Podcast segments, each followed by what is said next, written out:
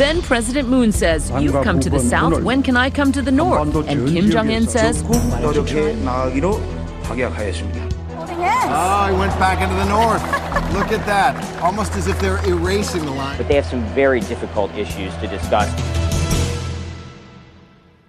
And joining us for NK Now, Seoul correspondent for NK News, Kim Jeongmin. Hello. Good morning. Good morning, Jeongmin. So uh, we just had an interview with Tim Shorrock getting his thoughts on the uh, so-called Washington North Korea policy review. Uh, let's get some reporting on this. Um, uh, basically, the review is over, right? Mm-hmm. Uh, the White House announced that on Friday, and they mentioned calibrated, practical approach, and that uh, they will not go for a quote unquote grand bargain nor strategic patience. So they are distancing themselves from both previous administrations, like Trump's big deal or no deal sort of approach. Mm-hmm. Um, and the policy itself is not fully revealed, of course, but I doubt that even when it does get revealed, it wouldn't be something like a, a detailed strategy note showing all the cards, but it will be mostly about Biden administration's principles on diplomacy. And I think the hints are already there. Uh, so they say that they are open to diplomacy with North Korea and to make practical progress that increases the security of the U.S. allies and the deployed forces as well. So for what it's worth, I think what we can see now is that they are not that willing to budge with how North Korea sees the definition of Korean Peninsula denuclearization, which is um, ultimately getting rid of U.S. extended deterrence in South Korea as well. So North Korea uh, apparently responded, and uh, they weren't uh, too pleased. It seems. What did they say? Mm-hmm. Uh, it was not the most high level, but it was pretty high level. Mm. It was the foreign uh, foreign ministry's U.S. Uh, director, which which is Kwon Jong-gun. He issued a statement over the weekend against. Uh, actually, it was technically about Biden's congressional speech, and he did allude to what North Korea thinks of U.S. policy on North Korea as well. So to go back a little bit, Biden on April 28th, he said Iran and North Korea's nuclear programs are serious threats and that you, the United States will use stern deterrence and diplomacy.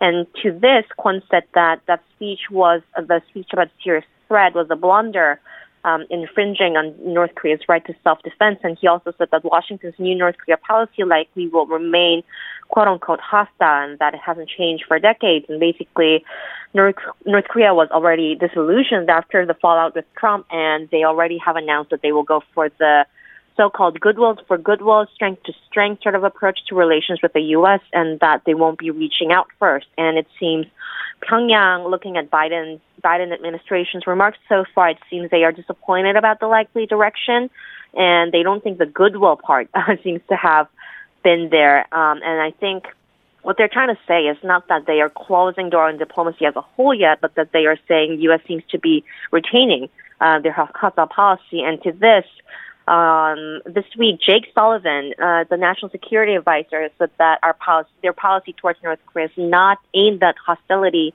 but that it's aimed at solutions. So this is a diplomat talk, right? Mm-hmm. Um, to be fair, um, saying that they are not aimed at hostility, it doesn't really mean anything to North Korea Yeah. from Pyongyang's point of view because they are not talking about the literally hostile vibe, but it's more about how the policies are fundamentally uh, like they see North Korea as a threat. So that part uh, is one of the reasons why they think U.S. is doing hostile policy, and that part hasn't changed from Pyongyang's perspective, aimed at solutions or whatnot. Well, speaking of threats, at least perceived by North Korea, certainly uh, the issue of leaflets being flown over there uh, uh, is not something they like. Uh, you've been following the story for us uh, uh, over the past week or so. Can you give us more details on this alleged leaflet launch by Park Sang-hak and the Kim Yo-jong reaction? Mm-hmm. Park initially announced on April 30th that his group uh, launched uh, 500,000 anti-North Korea leaflets sometime between the 5th, 25th and 29th. Um, and afterwards, on May 2nd, Kim Yo-jong slammed South Korea actually for not having done enough to stop the defectors from launching these leaflets and warning of looking into corresponding action. This is a pretty similar tone to the initial phase of June 2020 when they blew up the liaison office. And last time they did that, um, the tone was something like, we are looking into corresponding action. And I, I doubt they will go for anything that crazy, mm. but there are already things that North Korea announced that they will consider like getting rid of organizations related to inter-Korean projects. So it could be less of a threatening stuff uh, in terms of optics, but these things could actually be uh, more detrimental to inter-Korean relations in the long term. Um, North Korea sees leaflets as a breach of inter-Korean agreements, so I think we can't rule out Pyongyang announcing something like um, they are just ditching 2018 agreements as a whole as well. Well, they're mad um, at a lot of uh, different entities, including Washington as well. Talk about their anger over the uh, human rights uh, discussions. Yeah, North Korea was also angry about Biden administration's take on human rights, and we saw this coming, right? Because Biden talks a lot about values and human rights. Um, on the State Department, actually, on April 28th, said that uh, uh, the Ned Price uh, a statement about the North Korea Freedom Week. Um, it was actually pretty harshly worded that it, they were appalled by North Korean shoot to kill orders at the border and their egregious human rights situation, and they called North Korea something like a very uh, repressive, authoritative regime. Um, and the May, May 2nd statement, uh, there were two more actually. Um, the second one was from North Korean Foreign Minister, Foreign Ministry, uh, responding to the State Department uh, remarks about human rights, and it said it was grave political provocation to say that their COVID prevention was human rights abuse. It's like their point of pride right now. Mm. And and at the end, it was like the tone was like, "We warned you, and if you bother us once more, you will really hurt yourself." And um, to look at this from like uh, it's like a what's going to happen in the coming months or years. It's like Biden is a very traditional politician with a big focus on values and human rights, of rule-based international order, and things like that. And it seems like he will keep mentioning human rights and could potentially be one of the many conflict points going forward with North Korea. And South Korea here is in a very tricky position because they have to handle this issue and try to regulate leaflets, which the optics, it's not that great to U.S. politicians regarding the freedom of speech, as we've seen from the bipartisan hearing that already happened in the Capitol Hill um, and South Korea's official stance so far is that improving inter-Korea relations in a whole is better for improving North Korean human rights um, in the long term. But we'll have to see what South Korea will do, and this kind of clashes with Biden administration's view on pointing out uh, human rights abuses in North Korea. Well, we know that North Korea is uh, pretty much trying to disengage on a, on various fronts. Uh, another example of this now, they will not be attending the World Cup qualifiers in Seoul uh, uh this upcoming June. What was their explanation? Yeah, well, this was a long shot, right? But yeah. it was still uh, something to look forward to for South Korean unification ministry and whatnot. Uh, media reports on Monday initially reported that North Korea uh, last Friday notified the Asian Football Confederation that it will not attend the match. And an MOU official yesterday during that briefing confirmed this news and said that AFC asked Pyongyang to reconsider, actually. And, and North Korea's reason to pull out of the qualifiers in June, it was, of course, about COVID concerns. And technically, it's not too late for North Korea to change its mind. Like, there's still time for them to revert their decision on the Olympics.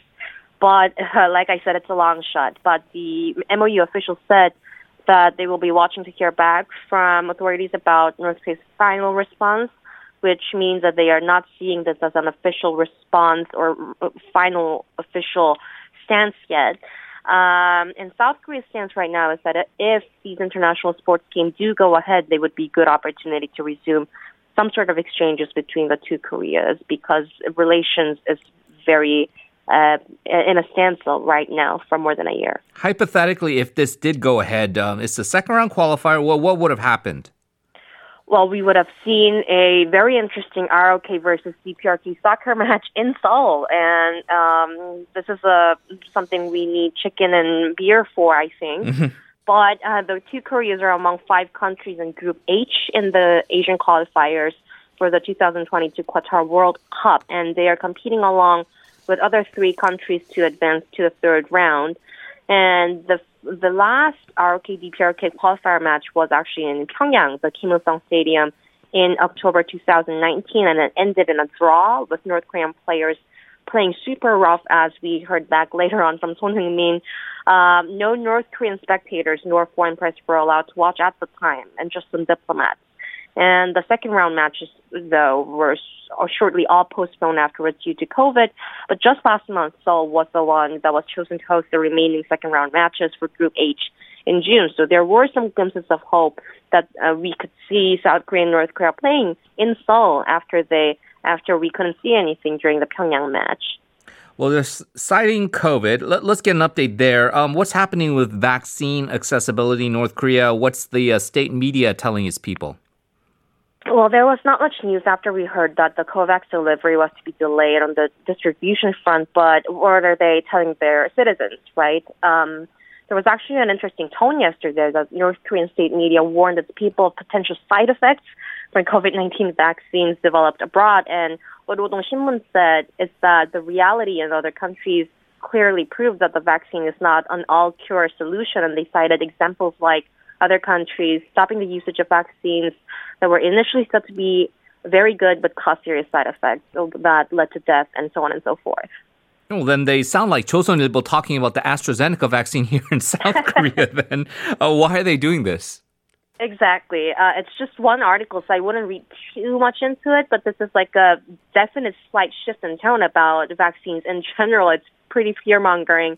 Um, before it, it looked like North Korea would only open up again when they're reasonably widely vaccinated. But now, with this tone, if this continues, I think there's a possibility that that sort of vaccination and then back to opening up sort of thing wouldn't happen immediately.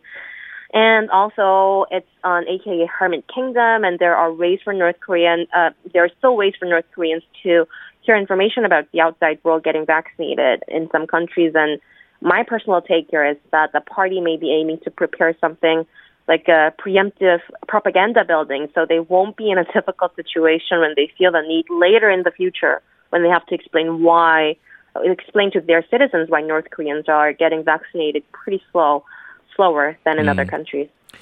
All right, interesting points all around. Uh, Kim Jeongmin, as always, thank you very much for joining us. We'll talk to you again next week. Thank you.